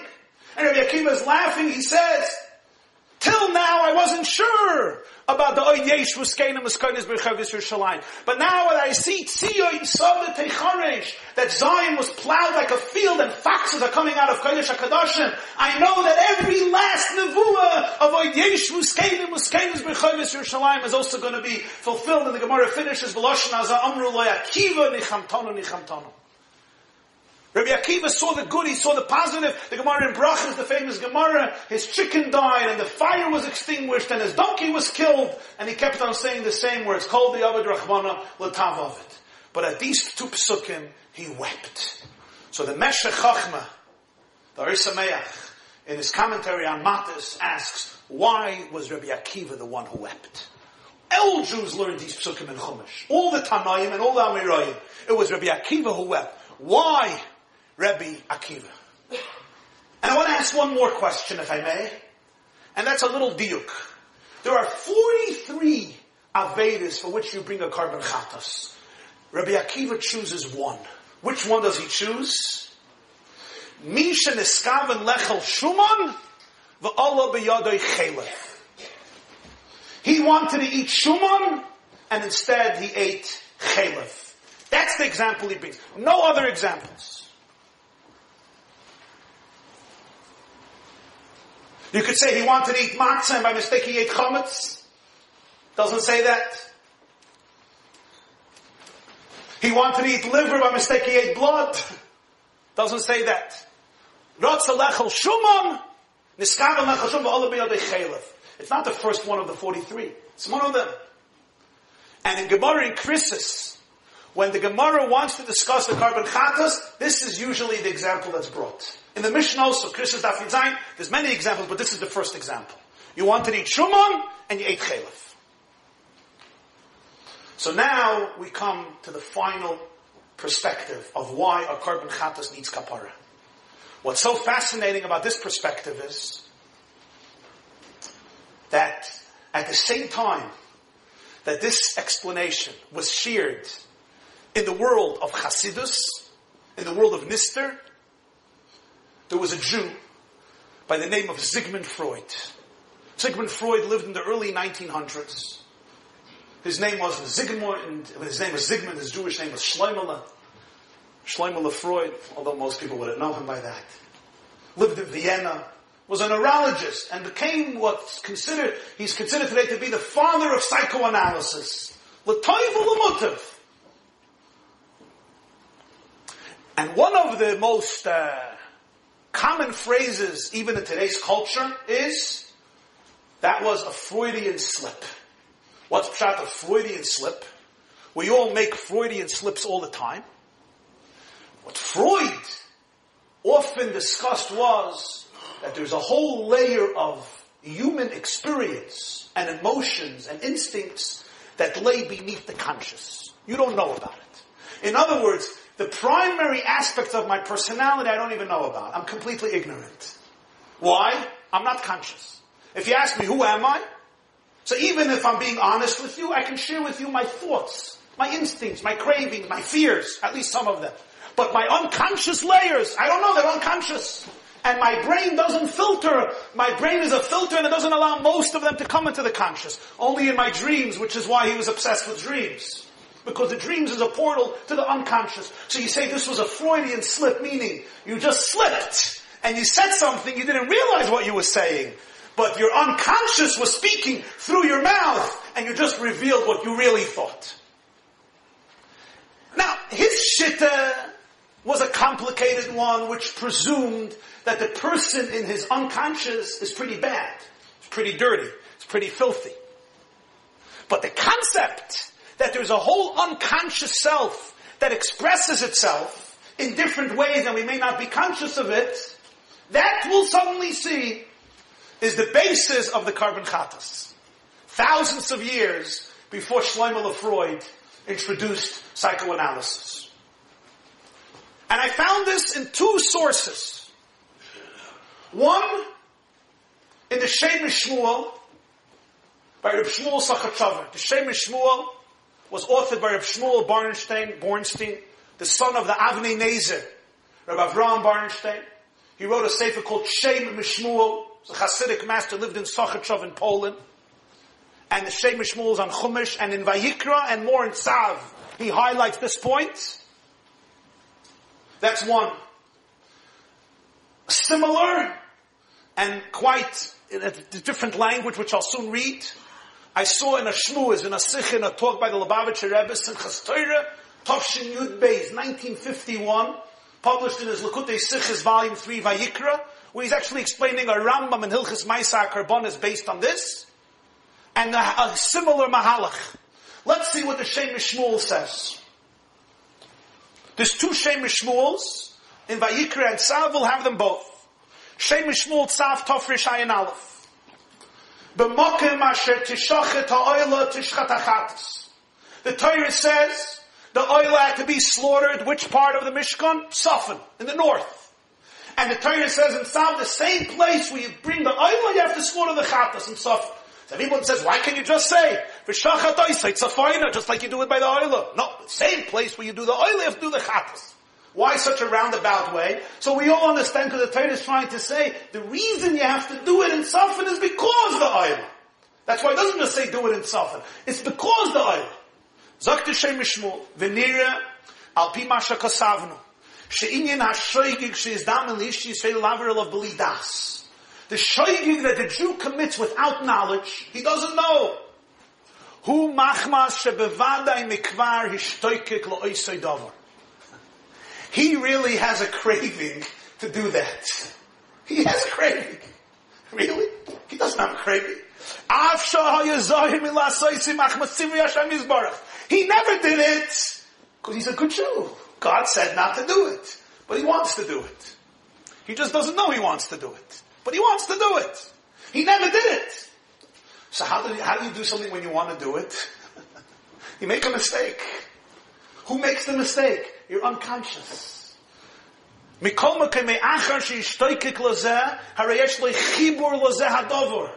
There's an unconscious connection between him and this reality. It happens to him. Now this is a fascinating insight. You didn't choose it. You forgot. You forgot. You don't know the law. The blood happened to be here. The chaylev happened to be here. You thought it was shuma. Consciously, you were completely not involved. Unconsciously, he's saying, you have a deep connection, you have a deep craving, and therefore, somehow, you attract this reality and it happens to you.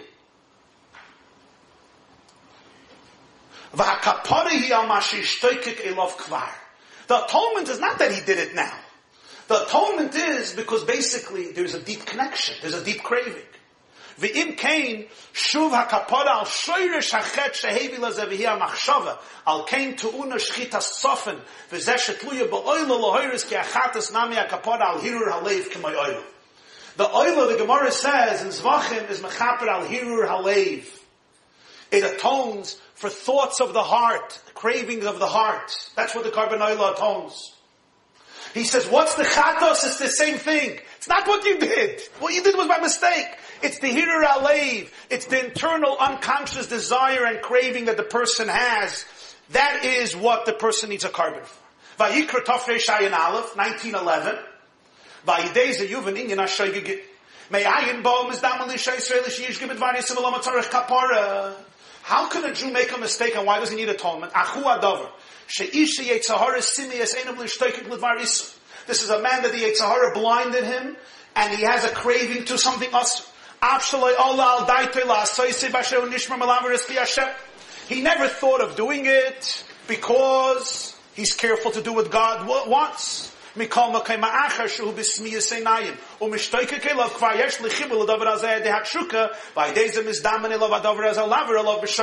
so the Shem Shmuel says he has a craving to it. Now, the Shem Shmuel apparently means he has a conscious craving to it. Not an unconscious craving. But he never did it. Why did he not do it? Because he's a good Jew. He doesn't want to do it. But he has a craving. He's connected. Why does it happen to him by mistake? He attracts it because he has a conscious craving. So the Shem MiShmuel actually doesn't, it seems, doesn't say that the craving is unconscious. He may be aware of the craving, but he would never do it. But the fact that it happens to him is as a result of the craving that he had earlier, which may be conscious, that somehow puts him into this position that he makes the mistake. His conscious craving causes an unconscious act, an unconscious relationship in ways that he's not in control of, and that's what he's bringing the kapara for the chuka, which is similar to the oila. That's why it's tzafan, and he says elsewhere tzafan comes from the word hidden. Tzafan, the Even HaEzra says, why is it called tzafan? Because the sun is hidden there. The sun is hidden because it's the north, it's cold. So tzafan is the place of hiddenness. In other words, it's the hidden craving, not the action, but the previous craving that may even be hidden at the moment because now it was a mistake. You weren't aware of it. Now, now, I want to bring you the second source. I'm going to read two paragraphs in Yiddish, and we'll be understand Rabbi Akiva. I'm going to read two paragraphs in Yiddish.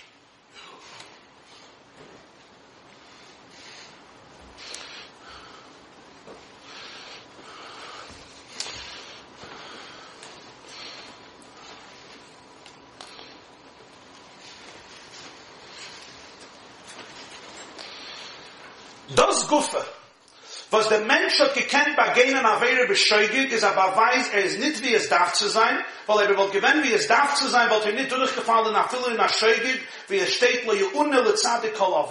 The fact that the person commits a shoigig, which is by mistake, means that there's something in the soul that is tainted, because if not, if there would be no connection, this would not happen to him. The mistake would not happen to him. Und das, was der Meisa Averis gewinnt, nur bescheuigig, is aber in a gewissen Prat, der Begam von a Scheugig größer wie durch a Meise bemeiset. In a way, the Scheugig demonstrates a spiritual issue that is more complex than a Mezit. Why? Why? Weil wenn ein Mensch tut a Paule bekavano midaitoi, weiß sie nicht auf so viel auf dem tiefen Verbund von dem Mensch mit der Sache, was er hat getan. Es kann sein, dass die ganze Scheiche seine mit der Pole kommt nur beschaß Hasiya und nur mit sein Koyach Hasiya und der Dar Kavona wird das, bei welcher er halt dann. Aber der Pole, was tut sich bei ihm von sich allein, ist sie doch aber weise auf sein Mohus, als der mit ist verbunden sein Ich, was ist tiefer von Kavona wird das. Und er lieber zittert ihm instinktiv, zu tun, die Pole, so so stark bis es ist ein Röpfgekommen bei Meisem und Poyach. When I do something bemazed, which part of me is involved in the Avera? My conscious self. I know I'm doing it. I'm upset. I'm angry. I'm mad. I'm lazy. I'm not in the mood. I hate whatever it is. I do it. So what's involved? My revealed consciousness. When I do the shaygig, my consciousness is not doing an Avera. I don't know it's Shabbos. I don't know it's Yom Kippur. I don't know it's Chalev. I don't know it's blood. I don't know it's a sin. And yet, I'm doing it. Why am I doing it? Because there's an unconscious connection between me and that act. If not, lo yu'una l'tzadik kol There is a craving, there is a relationship, there is a connection, but I can't even identify it. In fact, it's unconscious, and if it's unconscious, it means it's rooted in my very essence, in my very I, that's deeper than my conscious self, and therefore I'm unaware of the relationship, and it's coming out in a mistake. That's the kapara of the shaygig, and in many ways, it's more than amazing, which explains a fascinating thing, and that is the Gemara says in Zvachim, the Gemara says in Zvachim, that an asham talui, in many ways, is more stringent than a korban chatas. The Gemara says in Zvachim daf memches, an asham talui, what's an asham talui? An asham talui is, if you have a safek, if you did the Aveira B'Shoigig. Meaning, you ate something, and you're not sure it was chalev. You may have eaten chalev, you may have not eaten chalev. You bring an asham talui. It's not you're sure you ate chalev by mistake. And that the Gemara says is a more expensive korban than a chatas. Why? It seems so strange. Here you're not even sure. The pshat is that here, you're so deeply connected, you can't even identify that you did it. So it may even be deeper in the person, in the unconscious of the person. So this is the idea that the shoygig needs kapara, because the shoygig is a window into what's happening in my essence, and the Torah is allowing me and saying, you have an opportunity here to figure out who you really are. You have an opportunity to figure out where your unconscious geschmack is. You didn't just do it by mistake. This is a Freudian slip. It was a slip, I know. But the slip came from somewhere. It came from your essence and you're unaware of it. That means it's deeper in you. It's beyond your das. It's beyond your kavana. It wasn't filtered through your consciousness. And that's why instinctively you can behave in this way. You need, you need the kapara.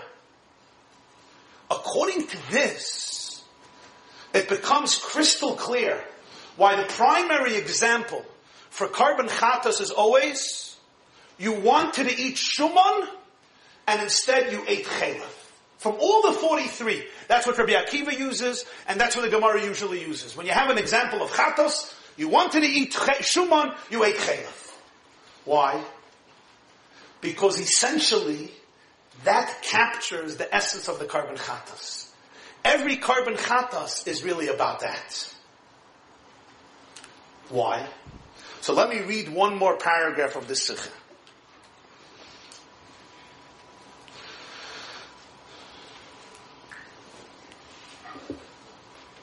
Wie bald das der Osser dicke Paulus shebescheigig, kommen doch mit zade Geschmack, was er hat in sei, heist dich das, als was von a Sofik Israel soll nicht sein, ist der Inhalt von dem Sofik, in was ist ein Teinung. Sie sein Fargenigen ist a Mutterdicker, oder sein Teinung ist Rachman al-Itzlan an Osserdicker. Und der Ribbe bringt die Gemara der Dugma auf Ashem Toli, Sofik Chelev, Sofik Shuman, weil Chelev und Shuman kommen von Teinung. The fatty parts of meat, shuman, is of course associated with pleasure, with delight. There's two types of tainug. There's a tainug of chalev, and there's a pleasure of shuman. Shuman is permitted pleasure, and chalev is forbidden pleasure. When I commit an averi b'shayge chas v'shalom, I wanted to eat shuman, and I ate chalev, what's really happening in every situation, whatever it may be. It's basically revealing where my pleasure is. It's basically revealing that I may think my pleasure is Shuman, but really my pleasure is Chalev. Every korban chatas for any one of the 43 thins is essentially metaphoric. It's expressed and allegorically in this, in this point. You wanted to eat shuman, but really you ate chalev. You thought your tainug, your fat, is permissible. But look at the Aveir B'Shayig, it means that you ate chalev, in other words, that there's an underlying unconscious pleasure and connection to things that may be contrary to the true design of your soul. So what's the kapara of the shaygig? The kapara of the shaygig is, a shaygig is a window into the unconscious which may reveal much deeper components about your true personality, even then things that you did, bemazed, because you did it by mistake. You didn't plan to do the Aveda, but it tells you much more about who you are, and the Korban Chatas is a window into that. Which now explains to us why Rabbi Akiva wept by these two psukim. And this is what the Meshech Chachma says in Parshas Matos. He quotes two Gemaras. One is an Amid earlier, Kedushin Daf Payalef Amid Aleph, and one is Mesechta Derech Eretz and Mesechta Smachas. Let's take a look. The third source from the bottom, Kedushin Daf Payalef Amid Aleph. Rabbi Akiva, have a misloitzitz ba'ivre Aveda. Rabbi Akiva used to mock people who sin with immorality. He used to mock. What did he say? He said, I don't understand how people have such little self-control. I don't understand. How can a person fall so low?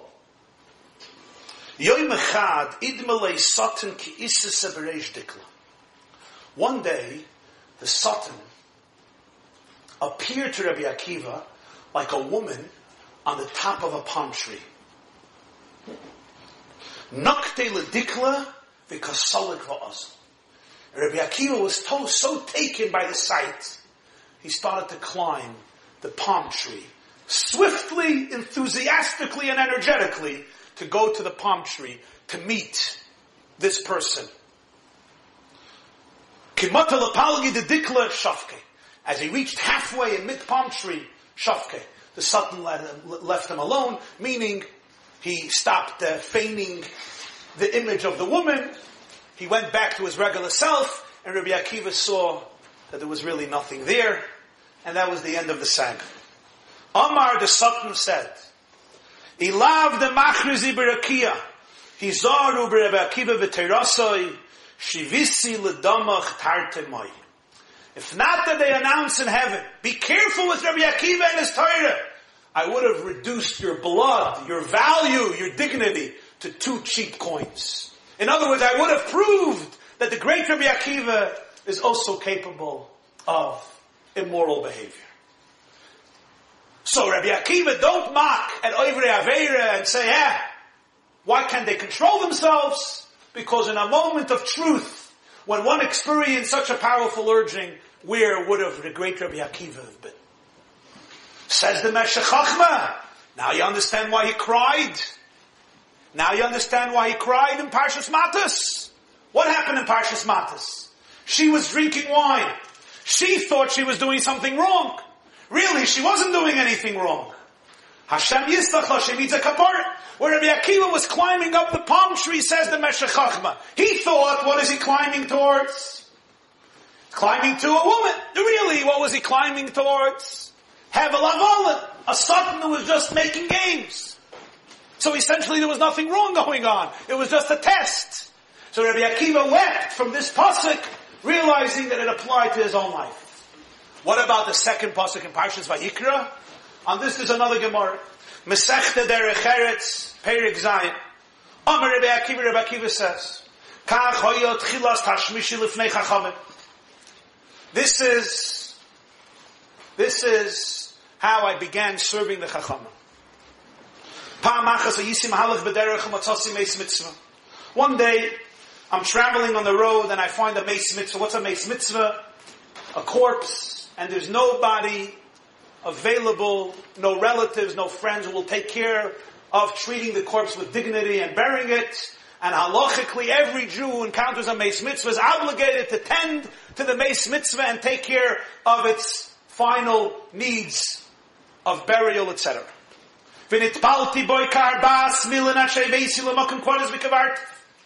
I worked with this corpse for four million, approximately four kilometers.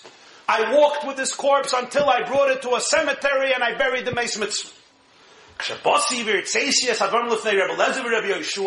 When I came and I related the events to my Rebbe's, Rabbi Eliezer and Rabbi Yeshua, the great Tanoim who taught Rabbi Akiva.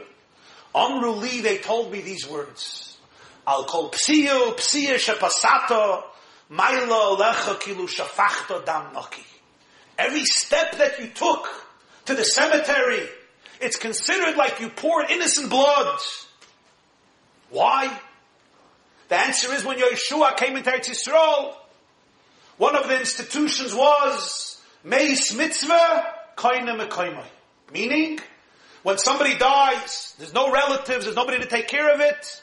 There's a halacha that he owns his place. What do we mean his place? Wherever you find him, you can bury him right there, even though it's not a public cemetery. Meis mitzvah koina mekaimai. When Rabbi Akiva took this meis mitzvah and he carried it four miles, it was compromising the dignity that this meis mitzvah deserved. And therefore they used this strong term of shafachta damnaki, pouring innocent blood, even though the person obviously was gone, the person has died already. But compromising the dignity of the body, that's what they told Rabbi Akiva. Almighty lehem, I said, Rabboisai, my Rebbe's, Lama, wow. In Bashar shenis kavanti l'schus nis chayafti. Bashar shaloi nis l'schus alachas kama v'chama. In this case, what was my intention? My intention was to be there for the Mace Mitzvah, to do something good. And yet, I was guilty because I made a mistake. So if somebody doesn't have such intentions, certainly.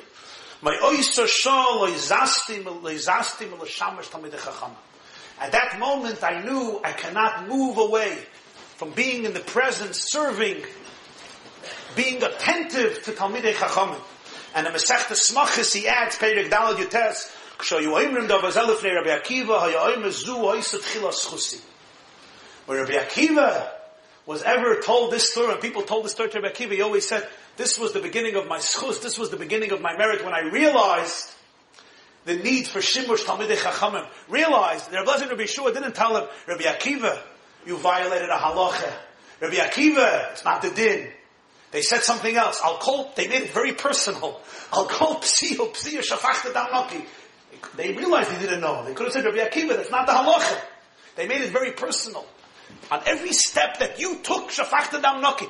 That's what Shimush Talmud Chama. Shimush Talmud Chama means, doesn't mean you go to a shiur of a Rebbe, of a Rosh Yeshiva. Shimush Talmud Chama means there's the personal relationship. The Rebbe doesn't tell him, the halacha is different. I'll call psiyu, psiya every step that you took. Only somebody that you trust, and somebody who trusts you, your confidants. You could speak this way. It's about you and every step that you took with such harsh language. Rabbi Akiva, obviously Rabbi Akiva was a, a keli for this. So he says,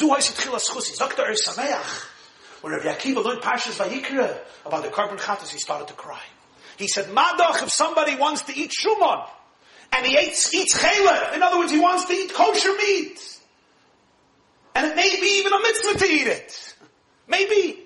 And still he ate chaylev by mistake, he needs kapara. He started to cry. Why did he start crying? Because it was his own story. Where was it his story? Masechta Derech. His intention was to bury a Mace Mitzvah. And yet, he compromised its dignity inadvertently. It caused him to weep. But what's fascinating is when they told the story to Rabbi Akiva, he always said, Zuhais schusi. What's tchila schusi? Rabbi Akiva saw the mistake as the beginning of a schus, because it became educational. It taught him about the need of Shimush Talmidei Chachamim. It taught him of the need to have a real Rebbe. It showed him what he was lacking, so it became a schus. It was transformed. That's the korban chatos. The korban chatos is not. Your unconscious is rotten, decadent, and therefore you're a hopeless person. On the contrary, the korban chatos is, don't be afraid of your unconscious. Of course there are demons and skeletons and ghosts in the unconscious. Das is a mensch. Asher nasi echte. Especially if you're a leader. Das is a mensch. They are, they're there. The korban chatas is the opportunity to identify it, to expose it, to put light under it, and to turn it into a schus, to use it as an education to figure out who you are and what you're capable of becoming. Have a wonderful week. Next, not Sunday, Mitzvah Hashem is a shir, we'll do on Pesach. Huh? About Pesach, yeah. You, by the way, very similar did that thing Avela, remember? Yeah. Shavuos, yeah. Remember? Yeah, yeah, yeah. Schmidt, all of the founding. Yeah, yeah.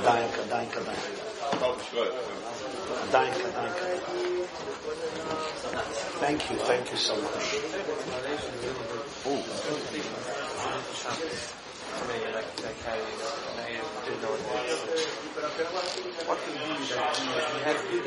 So that's pshat ye'una letzadik kol oven.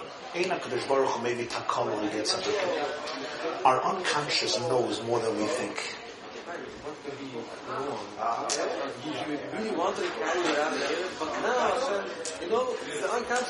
the unconscious doesn't work black and white. He wanted to carry it on a native.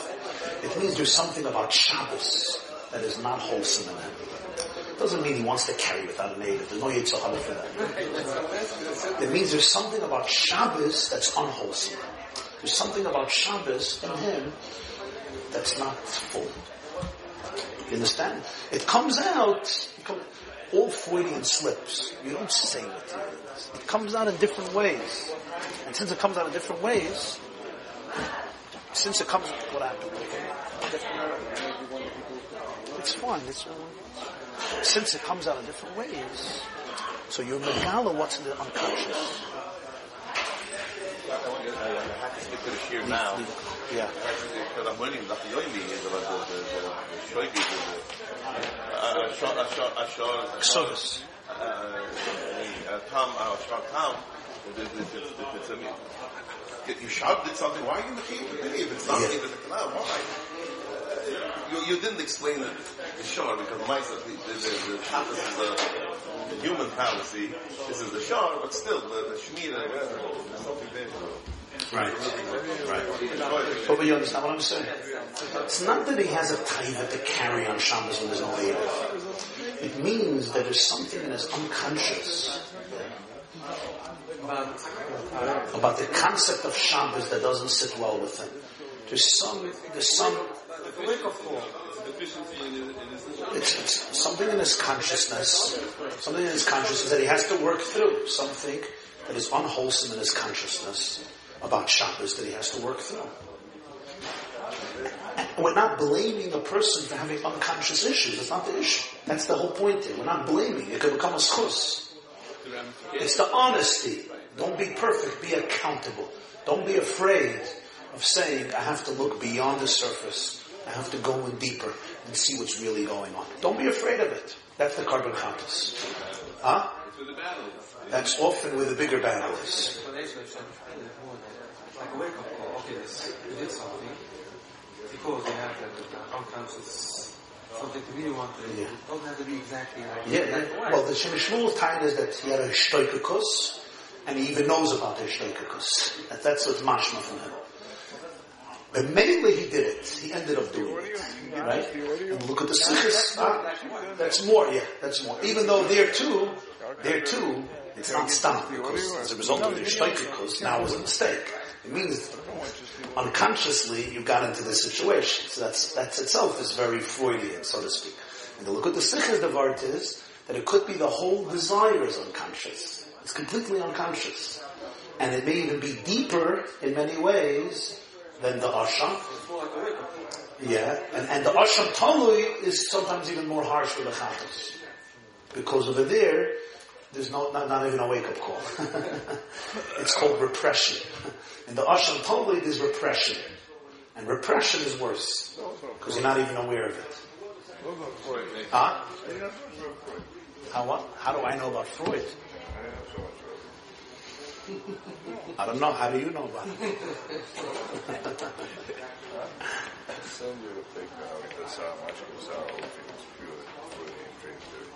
Yosef, yes.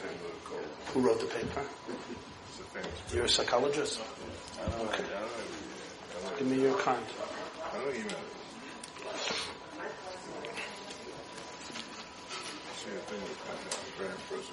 Thank you. Thank you for joining us.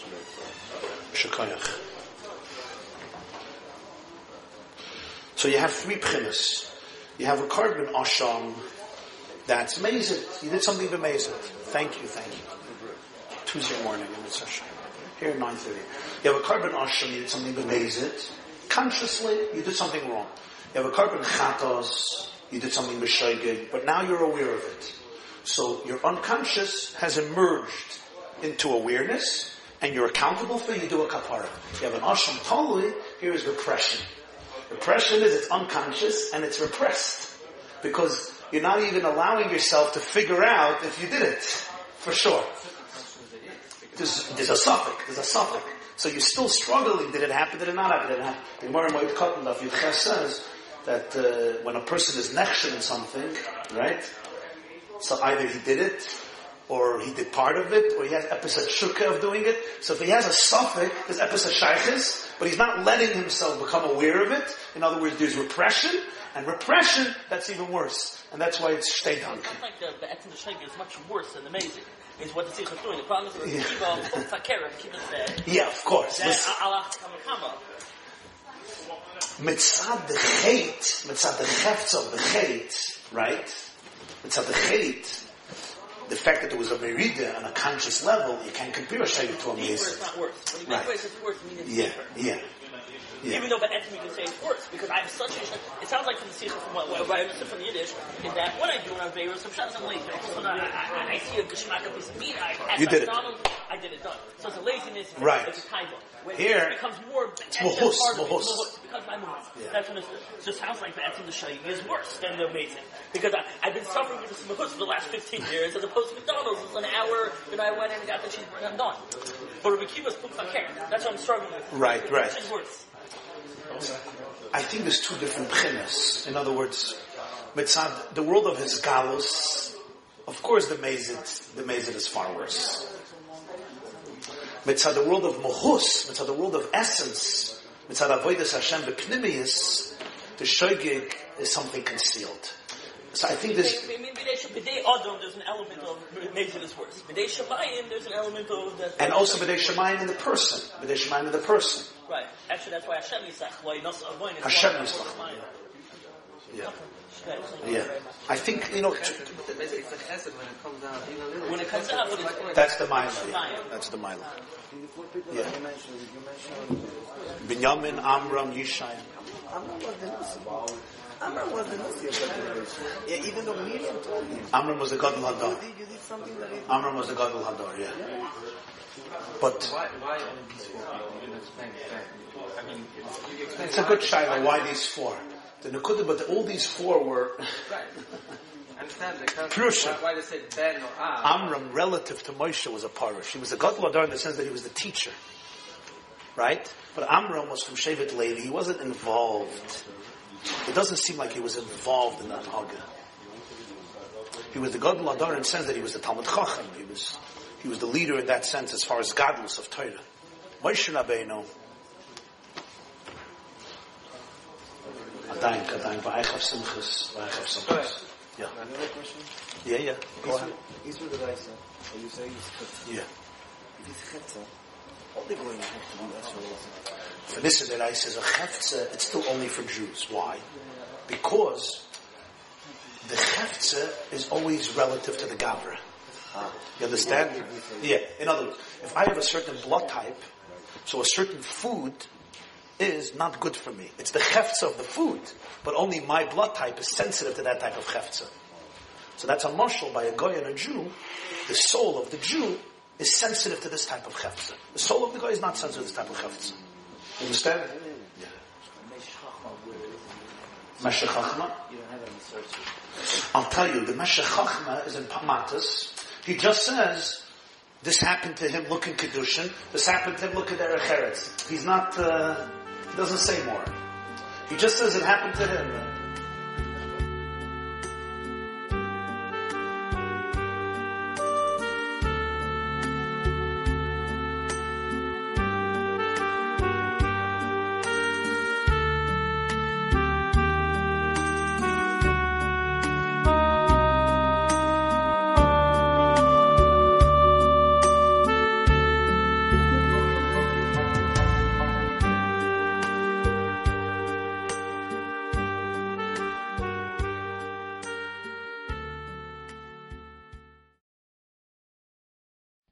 This class is brought to you by the yeshiva.net.